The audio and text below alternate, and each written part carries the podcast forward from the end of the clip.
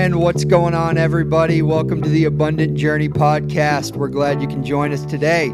It is a show where we have deep, meaningful discussions with entrepreneurs and folks who seem ordinary on the outside, but on the inside, and by the way that they do things, they are uh, extraordinary people. So we're super glad you can join us today. Uh, I'm your host, Nick James, along with my co host today, Nick Offenkamp. Mr. Nick, how are you? Hey, real, real good. Real excited to be here again and uh, super excited about getting to spend more time with you guys. Absolutely, absolutely. Well, this is episode number two for us. Uh, last time we dove in and we got to hear a little bit more about my story. We also got to dive in and hear a little bit more about Abundant Journey and what is the purpose of that. So if you've not had a chance to listen to that episode, check it out. Today we got a special guest, one of our own. It's Tyler Golson. We need to find a call sign for you. T Money just is rolling off the tongue, but I'm not sure. Tyler, can you hear us? How are you today? Doing fantastic. Glad to be here. Yeah, glad to have you. So, uh, for those of you who don't know, Tyler is in Tennessee while the two Nicks, we are hanging out in a gloomy Washington state. And uh, we, we love to have a little bit of banter, uh, typically between what is better, the, uh, the Northwest or the South, but I don't know that it's much of a competition. Wouldn't you agree? It's not a competition. We live where the Lord lives. So we, uh, we have multiple mountains to choose from. Um, I know you guys got a couple of mountains that are taller than ours, but our With more snow. Yeah, yeah, yeah. You get more snow, but people get sick of it. Then it gets all wet and mushy and a mess. Are there mountains you can ski, snowboard on in Tennessee? Uh, there is a not so great ski slope uh, about two hours from here in Gatlinburg, Tennessee. Uh, and then Virginia has a place that's not too far. It's like five or six hours, but you got to travel to go. Not not right here in Chattanooga by any means. Yeah, see, if you can't snowboard or ski on it, we call that a hill. Yeah, that's fun. That's exactly right. yeah. That's exactly. You really right. want to see hills. You go down to the Mississippi, where I'm from, you'll see a couple hills. There's a significant difference. Well, Tyler, thanks for joining us today. Um, Tyler is actually one of the uh, the co-founders of Abundant Journey, along with me, um, and so we're going to dive into your story here today. But this is going to be a special episode. I, I think what is exciting is Tyler, you and I started this journey, our Abundant Journey, a little over a year ago, and. Yeah. You know, we jumped in and we realized that we wanted to make some changes for our family, and so Abundant Journey was kind of birthed from there. And and so really, before we jump into kind of why you wanted to be a part of this and what we got going on, one of the things I'm sure the audience wants to know is is who is Tyler Golson. So, you know, you've you've mentioned you're from Mississippi, you, you you're in Tennessee right now. Tell us a little bit about you and what got you here and what you do for work, family, any of that. Take it away. Yeah, so the quick version is um, I grew up in, in South Mississippi. My dad was a pastor, still is, faithful. Um, two unbelievable parents um, that placed high value on family and um, pursuing the Lord and honoring Him in, in all things life. Um, I grew up with there were there were there's six people in our family. So I've got an older brother. I'm the number two, and then we've got uh, my little sister, and then a little brother. Um, so grew up in a in a full house. We we we moved not not a ton, but we moved a pretty pretty good amount um, throughout our childhood. A few times, uh, different different cities in South Mississippi and Central Mississippi, where my dad was serving as a pastor. Um, my let's see, the summer of my seventh grade year, I'd been homeschooled all the way up to my seventh grade year. Dream, massive dream, was to play um, play football in in high school. And um, so we moved to this little city called Louisville, Mississippi, in central Mississippi, not far from Mississippi State University. Um, got a chance to go to school, um, got a chance to play football. I actually met Nick. Uh, I think it was the summer after my eighth grade year was the first time that I met uh, this dude named Nick Zalk. I showed up as this eighth grader at this uh, a camp, ironically in Chattanooga. Uh, yep. That was a Precept Bible study camp called Boot Camp, and when I showed up, I, I saw this guy who was a leader actually, and I was just like, I want to be around that guy. And so I think I spent more time hanging out with him and the leaders terrorizing other students as if I was a leader than I did with students. Um, I'm and, pretty and, sure. And, and, at that point in time, uh, I was bigger than you, but that yeah. has since dramatically changed. Uh, height, I, I maybe am bigger around the waist, but that's about all at this point. More of you to love. There's more of you to love. Right. um, so yeah, that was where um, just there was a, a, crazy awakening to the Word of God. Um, to me, just just it being reading that scripture that says it's living and active, sharper than two any two-edged sword. It became uh, it came to life for me for the first time. I'd grown up around the scripture and in the church and VBSs and Bible studies and all of those things, but but that was when the Word of God actually came uh, came came to life for me. Um, went there for two years. Me and Nick stayed in contact forever. Yep. Um, we, um, yeah, just a really special friendship began. Uh, we ended up, yeah, so continued through through high school. Um, definitely faced some some significant struggles um, with some different things um, got introduced to to pornography, and and that just led to a, a really gnarly um, addiction. Um, and then the Lord ended up doing just incredible work, freeing me from that. Um, I, I, started dating my my now wife in high school. I proposed Thanksgiving Day. It's actually we're a few days from Thanksgiving. Um, proposed to her Thanksgiving Day of my senior year of high school. And then we got married about 20 days after uh, I graduated. She was already a sophomore in college, um, so she's a couple couple years ahead of me. And um, and then my senior, very into my senior year, the Lord called me to the ministry, and I had previously no interest. In fact, it was a little bit uh, I wouldn't say antagonistic. I just I just was absolutely not going to do ministry. I just knew that that was not going to happen, and I made the mistake um, of praying this prayer, Lord, whatever you want me to do, wherever you want me to go. I, my life's yours. I, will go do say whatever you want me to say, and, and there was a really um, vivid, clear interaction that I had with the Lord when he when he called me to the ministry. Um, that was 2011 yeah, so my ex- was, my experience is that God tends to uh, when we say we're never going to do something, yeah. that's exactly what's in the cards. I don't know if you uh, you've experienced that, Nick, or not. yeah, definitely. yeah. So um, surrendered to ministry and uh, pivoted. I was planning to go to law school at Ole Miss, um, where my at that time my fiance was pivoted, went to Bible college at William Carey University, amazing place. Um, my wife transferred there. We moved to Hattiesburg, Mississippi, which is actually the city I was born in, and um, started Bible college. And figured once I was done with Bible college and started seminary, maybe there would be an opportunity for ministry. Little did I know, six months after that, give or take some. Uh, we were attending this church. Um, the youth pastor left. They asked me to become the youth pastor and the Lord just um, just opened up the door and and made it clear that's where we were supposed to be. And um, so we served there for a few years, and then Lord made it clear it was time for us to leave. It was an interim youth pastor for a, a sweet church not far from there for a few months, and then the Lord ended up through some really incredible um, ways ended up moving us to Chattanooga, Tennessee. Um, and that's where we've been for the last seven, almost eight years. Um, and it has just we're part of just a, a, vibrant church calvary chapel chattanooga. We, we love this place. Um, it's been it's been just life poured into our family. Uh, since then we uh, at, at this point we've we've got four little boys. At one point we had four kids under four years old which was I do. I, I, in some ways, I recommend, but you know, be prepared to go a little bit crazy. But mostly, don't recommend.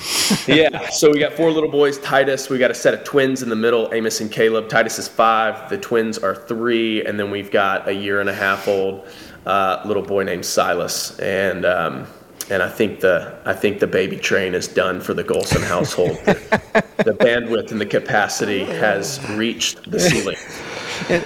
Unless so God we, has other plans. We yeah. had we had three under three, and uh, that that was about enough to do me in. And uh, now that I think back on uh, those years, it is all just such a blur. So I can't even imagine the uh, the four under four. It's uh, yeah. it's it, I love that. Um, oh, what's his the comedian uh, Jim Gaffigan line about how what's it like having a fourth kid? It's like you know you're drowning and then somebody hands you a baby. Yeah, I, imagine that that's kind of what it felt like. I just that's I a just, great illustration. I just grabbed lunch with a guy who's got eight kids, and he said after you get past four, you just become a CEO to the older kids. So he said at that point it's easy. So. That's good. You got some some managers under you to help. That's yeah, right. That's, yeah, smart. That's right. Well, yeah, so we do we do family ministry uh, and youth ministry. Um, we're part of an amazing team. Uh, we oversee basically newborn to graduate to, to, to, seniors in high school is the, the, the ministry oversight that we provide, and um, yeah, it's it's a it's a great time to be alive. So. That's right, and Chattanooga's awesome. a great place to be. Unbelievable. For those of you who've yeah. never been there, you should check it out sometime. Beautiful city. Yeah. Tyler, did you have any connections to Chat before uh, moving for this role? Yeah, so actually at, at, Precept, I met a guy named Zach Smith. He was part of a band called As Isaac. They're some of the most incredible people on the planet. Uh, while we were in Mississippi, we would put on a youth conference and actually have them come down and uh, do worship for us. He introduced me to Pastor Kenny, who's my direct overseer now. Um, and it, he's just, he's my mentor, discipler, um, just an absolute gift of a human. Um, and he is he was help he was one of the founding pastors of Calvary Chapel Chattanooga, and so um, awesome. He, he was a mentor and pastor to us from a distance for a little a little while, and then um, reached the point where he called me one day and was like, "Hey, I want you to pray about coming to Chattanooga." So best we, decision uh, ever. Yeah, we thought it was pretty impossible to be honest. I mean, the Lord made it clear to go, but we had purchased a home that was previously on the market for like two and a half years. We had only been in it for eight months and I was like, all right, Lord, we'll go, but you're going to have to sell this house. In the back of my mind, I'm like, I know that's impossible. Um, and it sold in four days. So, wow. Yeah, it was crazy. At back, what, what year was that? 2015. Okay. So things yeah. were starting to get ramped up with real estate. Had they been going for a while back there? Not in Hattiesburg. No, no. It really had not begun to ramp up. Um, I thought we might have a shot to make a little bit of money. We actually got under contract to make, I don't know, I mean, a very menial amount of money. And um, we, uh, the appraisal actually came in for the exact amount that we paid for the house. So he was like, I'm going to sell it and I'm going to do it, I'm going to do it in the exact way that I want to, and I'll, I'll offer you uh, exactly what you have in it. So. That's awesome. Well, it's a great story. Again, I mean, we've been connected for a lot of years. One of the things I think that makes the dynamic with us unique is that, you know, I'm looked on, I shared that I'm a banker. Nick, you're in real estate. Tyler, you're in ministry, and you have no plans on on making any changes to that. Um, at this point in time, your your plans are to continue, but yet you believe in abundant journey. You believe in what we're trying to do here. So, let's dive yeah. in a little bit more of your background and as far as investing goes. You know, how were you? You, have shared a little bit with me, but what, what was investing like growing up? What were your views on money? You've shared a little bit about your folks. Tell us a little bit there. Yeah, so, you know, we grew up, um, you know, uh, low middle class, maybe maybe even maybe even lower class, uh, depending on uh, the season. Um, you know, we, we grew up. Uh, we we always had food to eat, um, and there was my my parents were frugal and um, you know, they, they, they made ends meet um, and were extremely faithful. Um, but we, we also grew up, you know, and this wasn't necessarily directly, um, I don't think from my parents, but there was just sort of the cultural, in the, especially in the evangelical world, there was sort of this cultural um, attachment to um, abundance or finances or, uh, you know, I think, you know, being rich, whatever that means, um, that, that typically, um, at best had a slippery slope attached to it, and in many cases a negative connotation. Um, just just because you know it's typically viewed that that rich people loved money, they were lovers of money, and um, and so you know I just I just kind of grow up um, you know with with sort of a um, sort of a negative uh, connotation to uh, having a lot or wanting a lot. Like even that emotion was something that was of the flesh. Um, and so, and, and, I think I think there's merit there. I mean, I think a, the majority of um, maybe not the majority. I, I, think there is a lot of people that do love money, and it, and it, it, it can be a snare. True. And so. Um, you know, we, you know, the, sort of the Dave Ramsey construct of, of living within your means and, and being content, and, and all of those are great things. Um, but also, I think there's another another side of the coin where um, there's also mastery uh, to finance um, that can produce a lot of uh, of not only abundance for the individual, but for blessing uh, for the people that they have interaction and influence with uh, for needs to be met and and and uh, you know b- blessings to be offered and all of these things. And so um, that was sort of my understanding um, growing up. And, and to be honest with you there was just always a fear connected to finance. It was like there was a, a, a nauseous pit in the bottom of the stomach when it came to finances and budgets and um, making all of the the things work.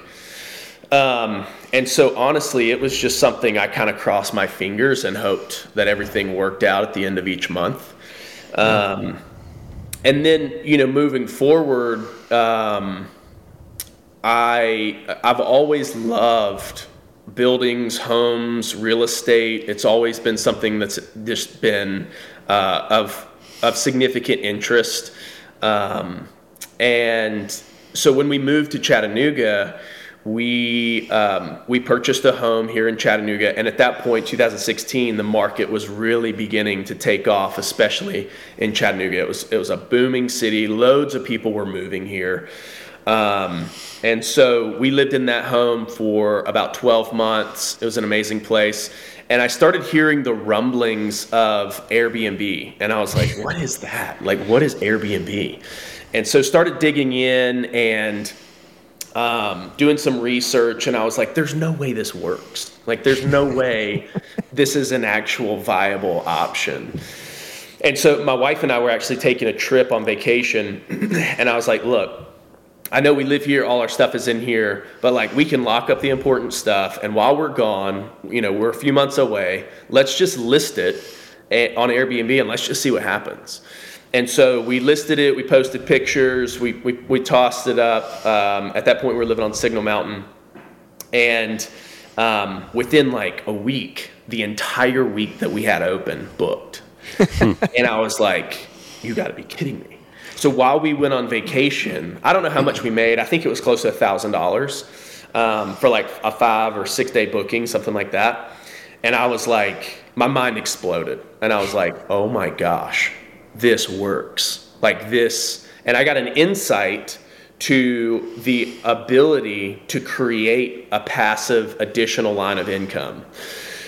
So we got pregnant with our first, um, and the house was pretty small, and so we were thinking, hey, maybe we could sell and move into a larger home and specifically looking for something with, with that could be a permanent airbnb option so a finished basement with a separate entrance, something like that. That was really what we were gunning for. We found a place. Um, our place sold really, really quick. We ended up making a really significant amount of money um, off Good of time. that home in 12 months. And I was, I, it, my mind was blown. I was like, I've never, like, that's how much money I make. It like that's more money than I make in a year. Like, I don't even know what just happened. so we move into this place, incredible home. Um, it's got a fully furnished basement, full kitchen, separate entrance, separate little drive slip on the side. It was perfect. Um, so we started working on the listing, and then our first our first son came. Um, I was actually moving us while my wife was in the hospital with him. He, he was in the NICU for about a week. Moved into that home, and then we had a new baby, and it was our first child in the home. And sort of the fears of like, do we actually want people Yeah. that we don't know in our basement uh, Yeah. with a newborn child. And pretty quickly, fear really was the thing that drove that decision. Maybe some practicality, but it was mostly fear and ignorance because we didn't know what it was like to have guests um, via Airbnb or, or short term rental underneath um, our primary residence in our basement. And so we ended up not doing it. Um, so we just, you know, we we fortunately had built our budget around, um, you know, that mortgage, and so we could afford to be there. And then we found out that we were pregnant with twins. and we were like, all right, well, uh, there's plenty of room in this house. It was a it was a massive house, but in the back of my mind, I've just been grinding of just like, man, we have got I've got to find a way uh, for this to be a viable solution, so that my primary residence is actually an asset as opposed to a liability. So we um, we started shopping. This house came available that we live at now. That was just a pipe dream. I mean, I never in my whole life would have thought it was possible to live somewhere like this. And um, the big the big thing was it had a guest house, like a, a really like I mean like fifteen hundred square foot guest house with a separate driveway on the property. I've stayed in it. My, my wife likes it a whole lot. yeah, I think which says a lot. Like Yeah, if, if Liz can com- yeah, if Liz compliments it's at, at high, high levels of appreciation. It's a good place. Yeah. So we, um, it was really nerve wracking though because we were first we had to sell our house for an astronomical amount of money, and so we listed basically at a make me move price, and we committed 30 days to the Lord. It was just like, Lord, if you want us to do this, we're going to hand you 30 days. We need you to make it evident in 30 days. We had lots of showings, nothing moved. And we got to the 30th day, and really day 26, we were already, my wife was nesting, and, you know, we were already just like, hey, this is, this is where we're going to be.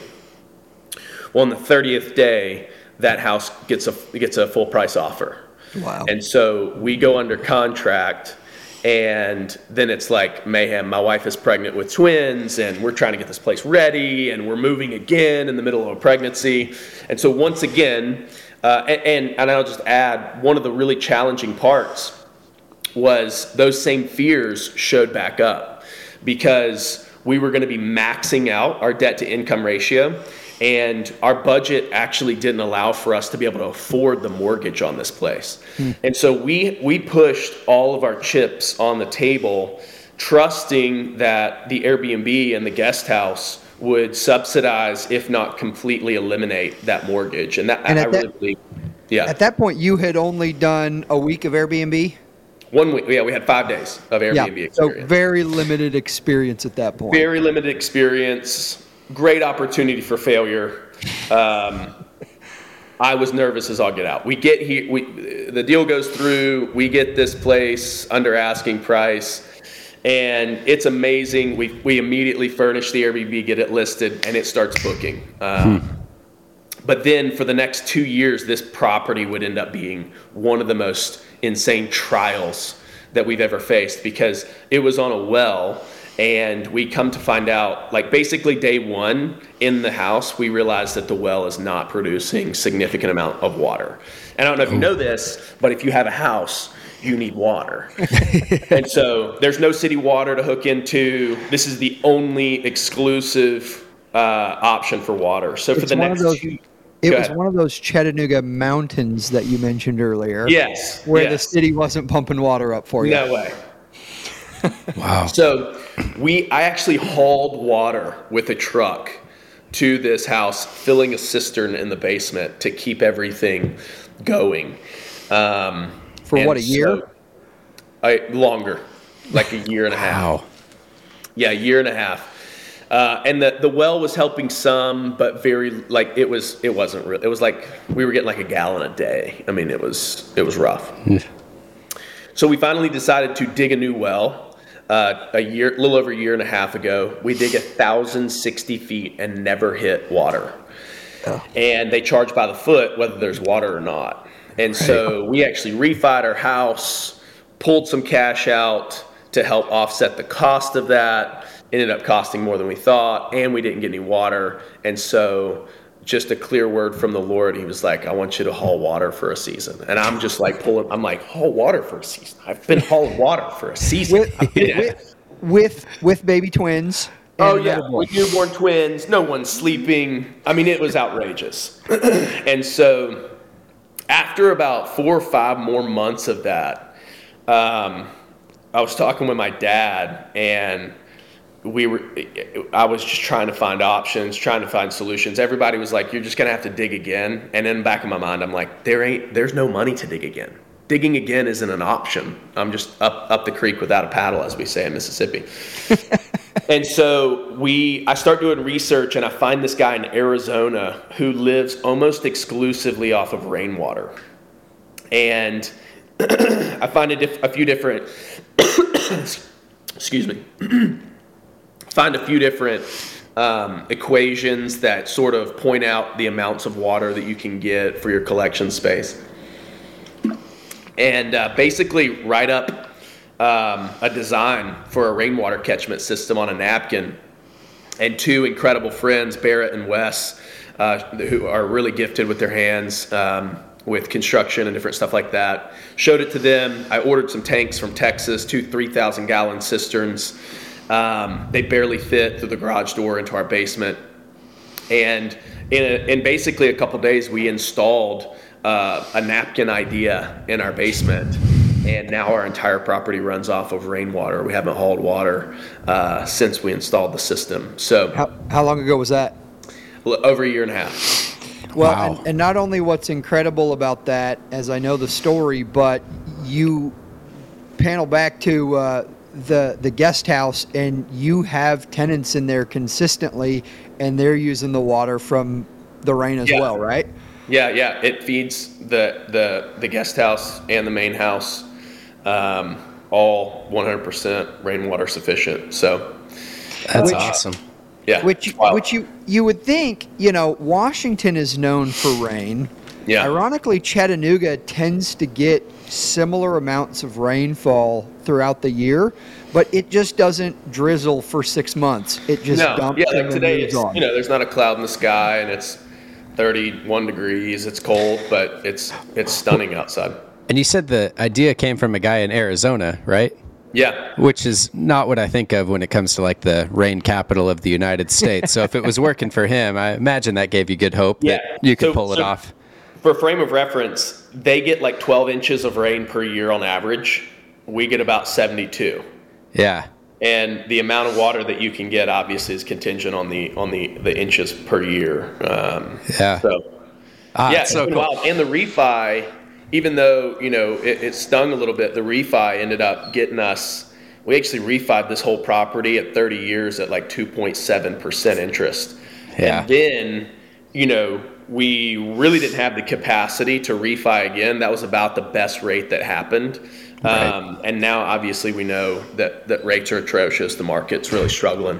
Um, so, As a banker, I feel that sting. yeah, Yeah. as, as a real estate broker, I feel that sting. So, thank you for the reminder. yeah.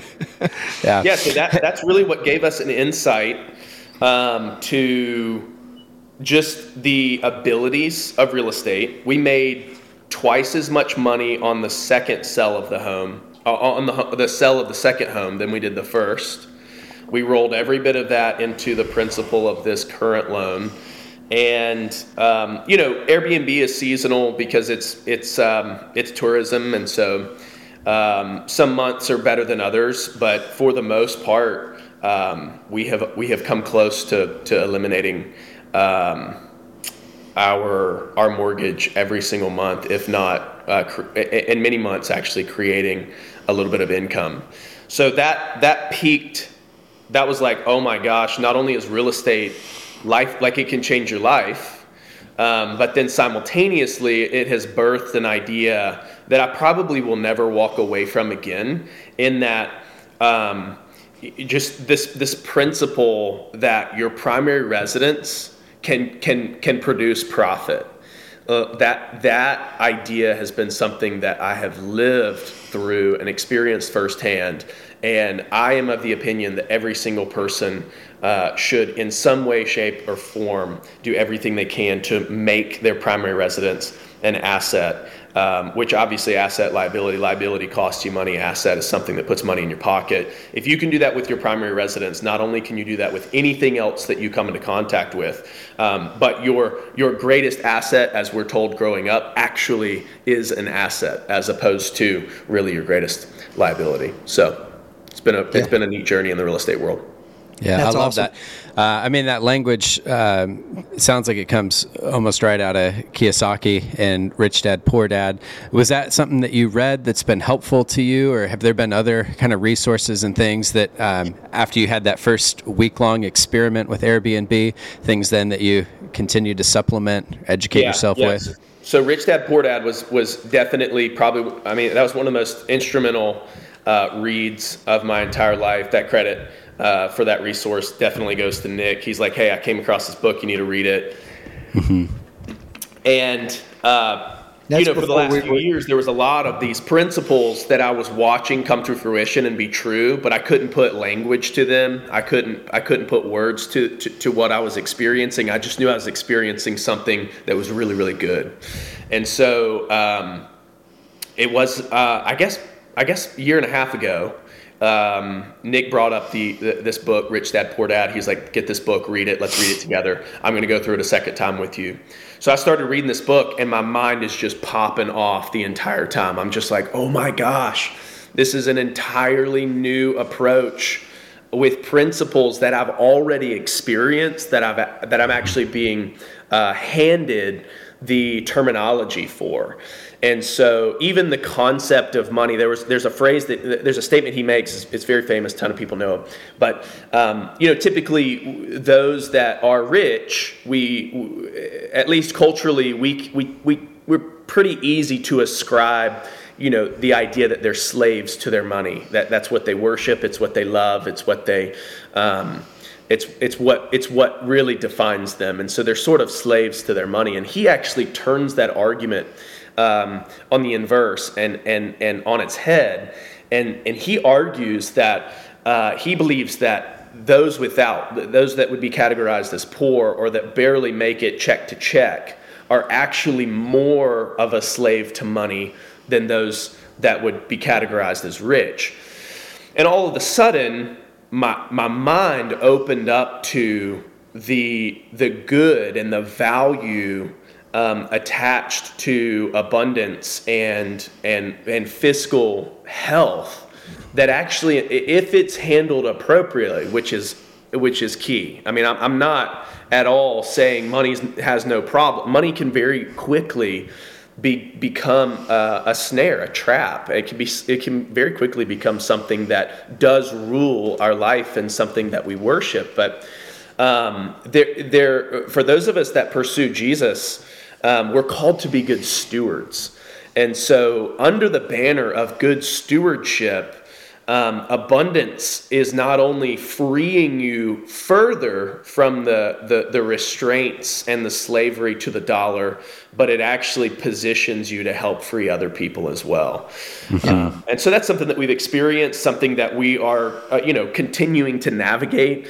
Um, and that's obviously a big portion of the, the, the, desire, the launching of Abundant Journey was, you know, how can we take some of the principles that we're being made, that, that, that we're being uh, taught and made aware of and offer them to others uh, to extend and open up and, and multiply that level of freedom.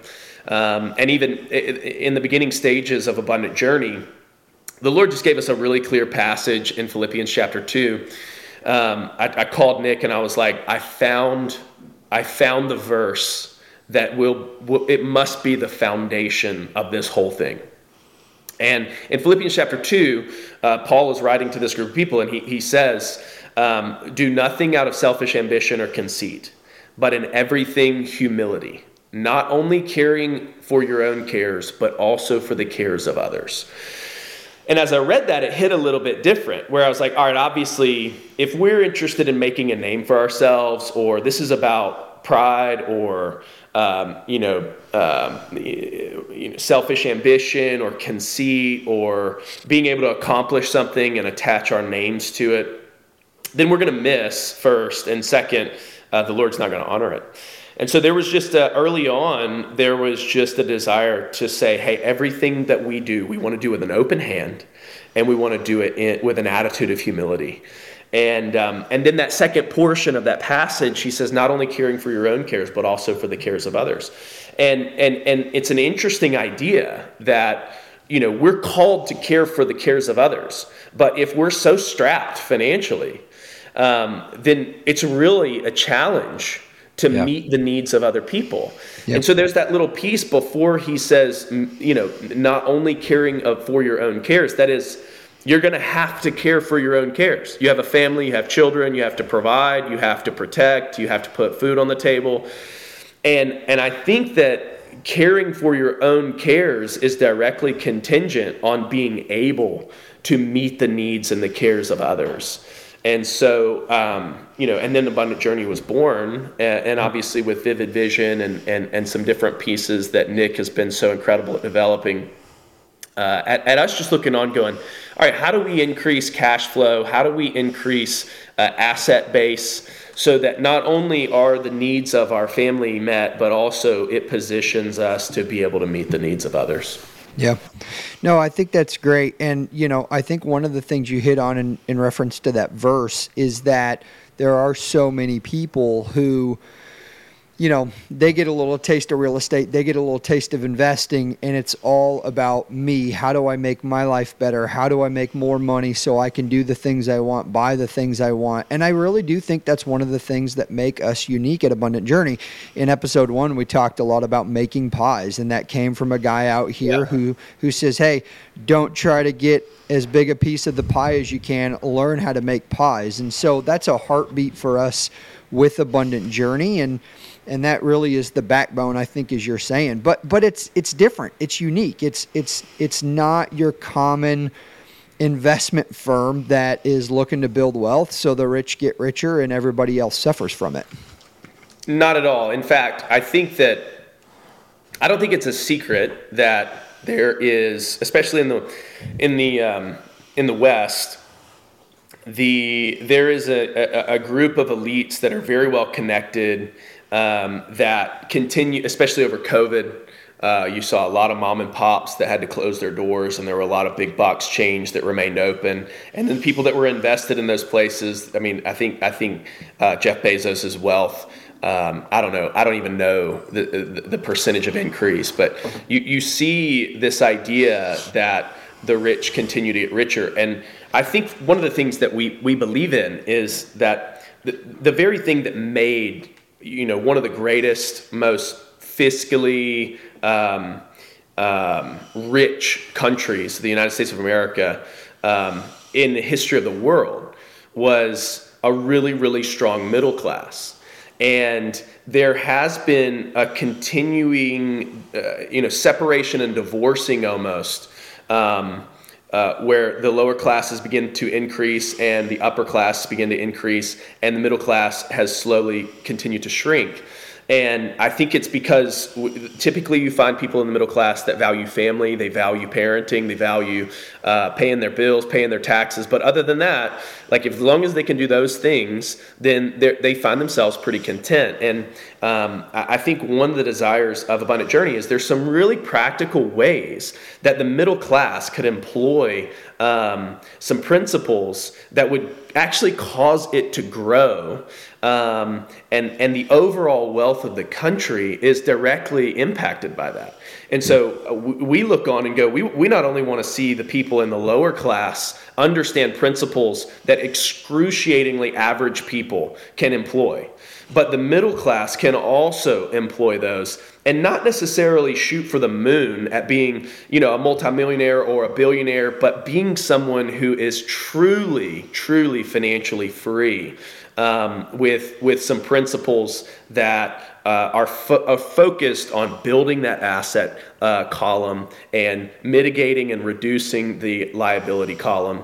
And I think the overall, I, I mean, I know this this may be an overstatement, but um, I don't know whether or not we're going to make a significant dent in this. I would I would like to believe that we will, but uh, I, I am specifically aimed at um, you know, teaching people to honor God with their finances, but simultaneously bolstering a middle class that actually um, really helps the the totality of our society, um, both fiscally and I, I think even to some degree culturally. So. Yeah, yeah. we want to see we want to see people be able to believe in themselves and, and pursue um, true true financial freedom, which is not just paying your bills. Yeah, Absolutely. No, and I, I think I, I saw something recently um, that said the debt load in America has increased 15% from this time last year, including credit card debt. I think in addition to that, you know, we're seeing tons of people either on unemployment, living paycheck to paycheck with no, no savings in the bank. So I think you're right. I, you know, that is one of the backbones of Abundant Journey is that ordinary people can do extraordinary things Absolutely. To make a difference in their, their families' lives, their generational lives, for their kids, uh, but also their communities. This has been a crazy uh, year for us as we've really been looking for different ways to ramp this thing up. Um, it's it's an exciting journey for us to be on. I know that you've spent a lot of time asking questions from guys who have been successful. We're going to hopefully get a bunch of those guys on the podcast as well and get a chance to interview them and ask them and, and hear their stories. Curious if you have a couple nuggets um, or anything that comes to mind over the last year that you've learned uh, as you've started this journey as well. Yeah, yeah. I mean, I think patience is is one of the biggest lessons. I mean, our strong suit, right? Yeah, it's not our strong suit at all. um, but you know, typically when you you you you start to believe that you can actually create new um, lines of income and, and, increase your cash flow without necessarily having to go get a new job or find a raise or get a bonus. Um, but there are creative ways for you to do that. Um, one of the things that I think tends to happen is you begin to believe that, and there's this massive spike in excitement and drive, and you're reading the books and you're talking to people and you're you know the ideas are going off and you're trying to and then you face the reality that this isn't easy.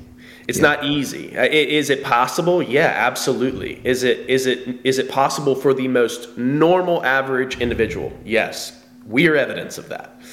Um, but i think that i think that what tends to happen is you you face sort of the roadblocks of and the challenges and then normal life continues and you either just become impatient or you end up giving up. Yep. And I think that continuing to keep the gas pedal down, but maintaining a, a, solid level of patience, allow, especially if you're a follower of Jesus, allowing Him to be the one that leads the journey, um, is is absolutely absolutely key. And I would even say this year, the last year and a half, eh, if if if there wasn't a I don't know that there's a greater example of why you should be thinking with this type of mindset by protecting um, you know those that you have to provide for protecting your ability and insulating yourself um, with additional cash flow. Is we've watched inflation explode over the last year uh, over the last year and a half two years. I mean it has absolutely gone um, outrageous. And so you know, even separated from the from the, the real estate market and the increase in rates and the challenges that come with that, I think that um, everyone has felt. You know, we joke about going to Costco, but I mean, it's like you, you go drop a mortgage payment in Costco now if you have a, a, a family of four or more people. Yes, you do. Or what used to be a mortgage payment, at least. and and and so I think this is just we're living in a moment that it it is direct tangible evidence and confirmation that this is something that we must be considering um, in, in, in ways to increase cash flow because we don't know what's around the corner. And so, not to live in fear of what's next, but uh, there is an appropriate level of preparation that um, that that those that are providers and those that are um, you know leaders of their homes need to be considering. And so, you know, when when um, you know when groceries increase, you know, 10, 20, 30, 40 percent in value, uh, I mean in cost, um, you know, all of a sudden you're like, "That gum." That the, the, the, the money just got a lot shorter than the month. Yep. Um, and so I would say that over the last year, if anything, our, our current moment has has confirmed that this is something that um, really is essential. Yeah, and we use the language often. Um, we're we're realizing that it's a marathon, not a sprint. And Yeah. uh, for you, I know that you are not a marathon runner, nor do No. you ever want to be. And so uh, that makes it all the more difficult, but all the more essential. You know, this Yep. we, we we've seen guys, we've had conversations with guys who've blown themselves up um, with various types of investments and and made some huge mistakes. So there's an understanding there that it, it takes time and it's something that you got to uh, you got to grow. Um, so Yeah, and I, I would just add to that, and I know that we're running short on time, but I, I would just add, um, you know, the, the, the first step for somebody, I think, and, and I think this is just a really easy switch. And, and probably many of the people that will end up listening to this have read Rich Dad Poor Dad. If you haven't, I think that would be an automatic first step. Read Rich Dad Poor Dad, and you're not there, there's there's only two takeaways from Rich Dad Poor Dad. There's no middle ground whatsoever. There is those that read Rich Dad Poor Dad and they go, yeah, it's not real. I mean, it was all right. Like it was, there was some good stuff in there, but it is what it is.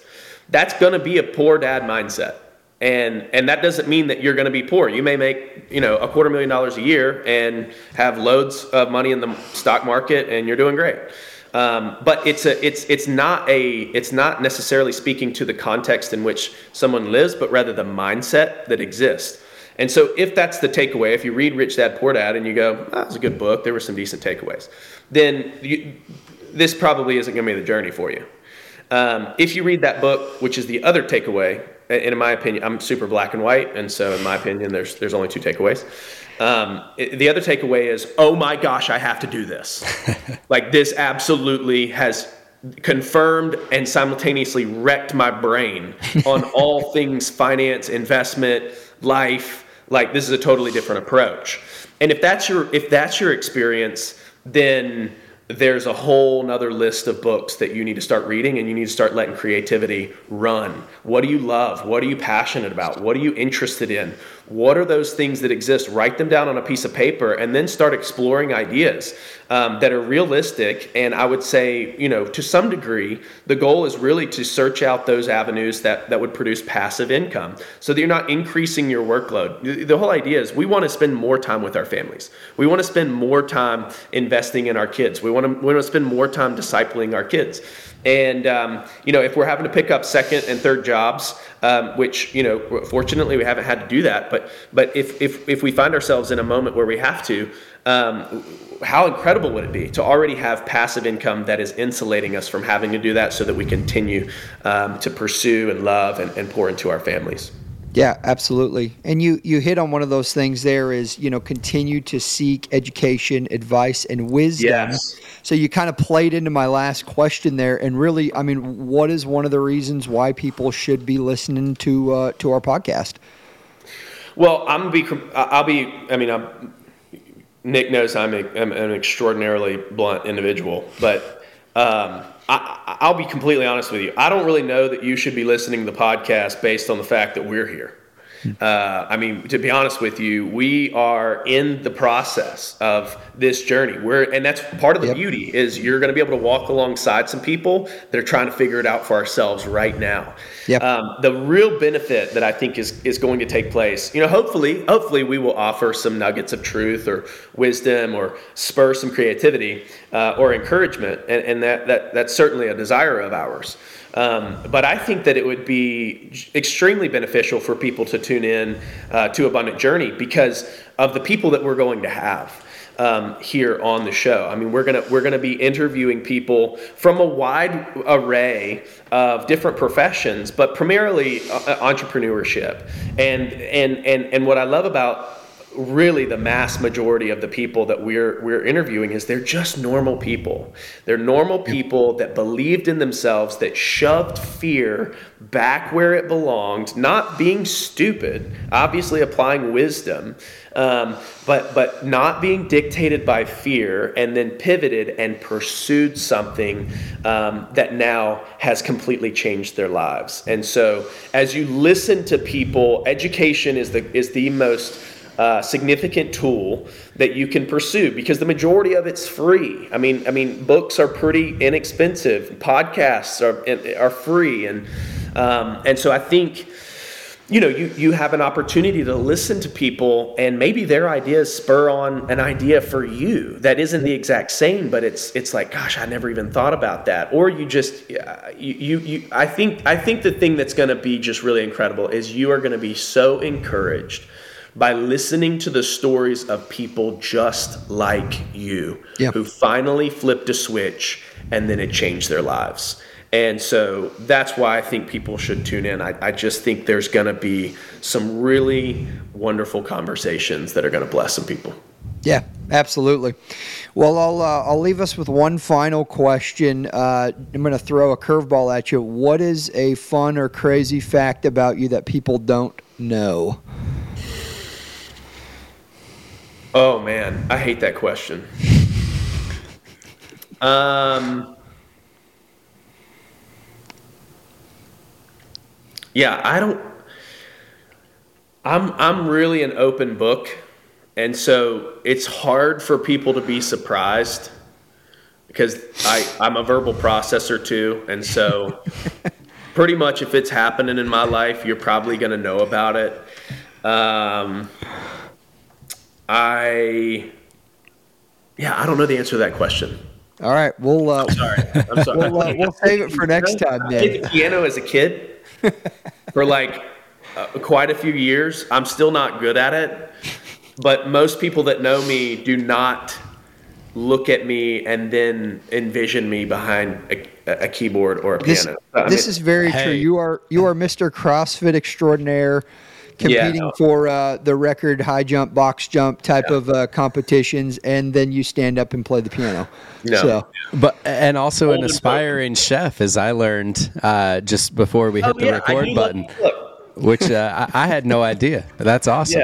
Yeah. Yeah, I do. In fact, there's a group of people waiting for me right now. I cook them hamburgers. So Right on. That's great. Well, Tyler, thanks for giving us some of your time. It's a great opportunity to hear your story and hear what you're passionate about. Um, the the beauty of the three of us working together is that we're going to be interchangeable with who is interviewing our guests. We're bringing different guests to the show, and so we're super excited to uh, to keep the dialogue going. Thank you, listener, for those of you who were able to chime in today.